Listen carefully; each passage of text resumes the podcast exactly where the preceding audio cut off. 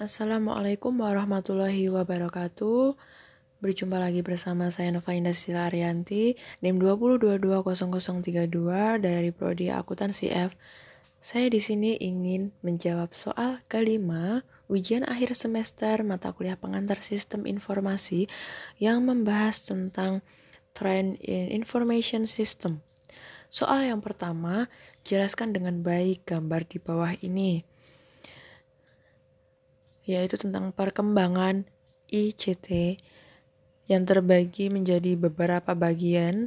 Yang pertama, Artificial Intelligence atau A I. Pada beberapa tahun terakhir ini, A I memang sudah menjadi tren I T yang tidak asing lagi.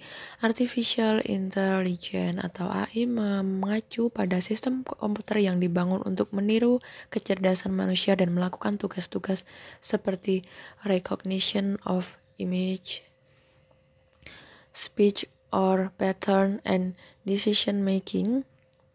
A I diketahui dapat melakukan tugas-tugas ini lebih cepat dan lebih akurat daripada manusia. Yang kedua ada Machine Learning. Machine Learning adalah bagian dari A I. Dengan Machine Learning, komputer diprogram untuk belajar melakukan sesuatu yang tidak diprogram. Machine Learning benar-benar belajar dengan menemukan pola dan wawasan dari data. Aplikasi Machine Learning ini sendiri digunakan untuk data analisis, data mining, dan pattern recognition. Pada bagian konsumen, machine learning memberdayakan hasil pencarian web, real-time ads, and network intrusion detection. Yang ketiga ada robotic process automation or R P A. Seperti A I dan machine learning, tren robotic process automation atau R P A adalah teknologi lain yang mengotomatisasi pekerjaan. R P A adalah penggunaan software untuk mengotomatisasi proses bisnis seperti menafsirkan aplikasi, memproses transaksi, berurusan dengan data, dan bahkan membalas email. Yang keempat ada blockchain. Meski kebanyakan orang berpikir tentang teknologi blockchain berkaitan dengan cryptocurrency seperti Bitcoin, namun blockchain menawarkan keamanan yang berguna dalam banyak hal lainnya. Keamanan yang ditawarkan oleh blockchain terbilang tinggi. Hal tersebut mengapa blockchain digunakan untuk cryptocurrency dan mengapa blockchain dapat memainkan peran penting dalam melindungi informasi seperti data medis pribadi. Kemudian ada virtual reality and augmented reality. Virtual reality atau V R dikenal sebagai teknologi yang membuat pengguna dapat berinteraksi dengan suatu lingkungan yang disimulasi oleh komputer.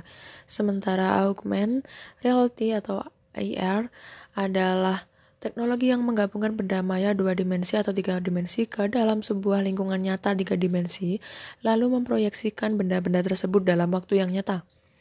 Meskipun sejauh ini, V R terutama telah digunakan untuk industri gaming, namun V R telah digunakan juga untuk pelatihan. Pelatihan tersebut meliputi virtual ship, simulation software use, yang digunakan untuk melatih kapten Angkatan Laut Amerika Serikat, Angkatan Darat, dan Coast Guard Ship Captains.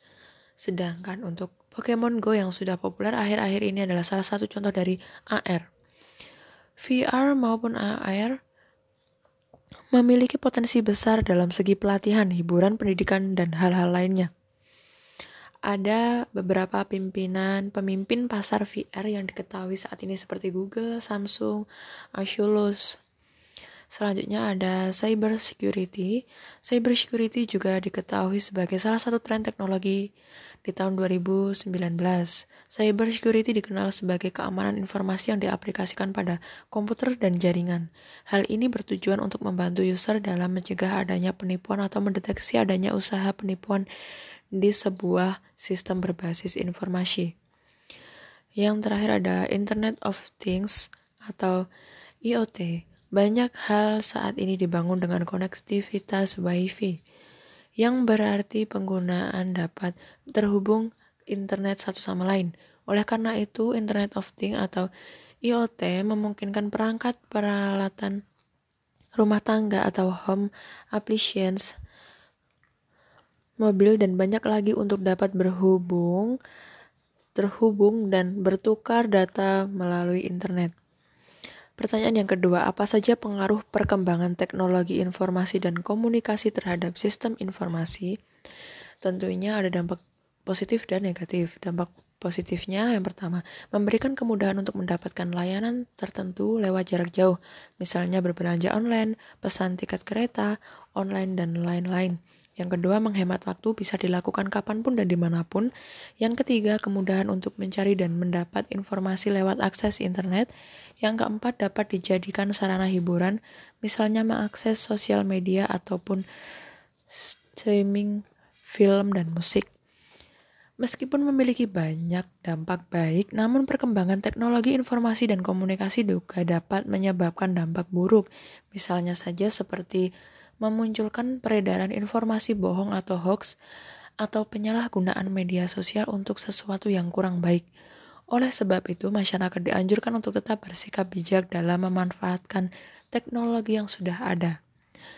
Sekian yang dapat saya sampaikan, ada kurang lebihnya saya mohon maaf. Wassalamualaikum warahmatullahi wabarakatuh.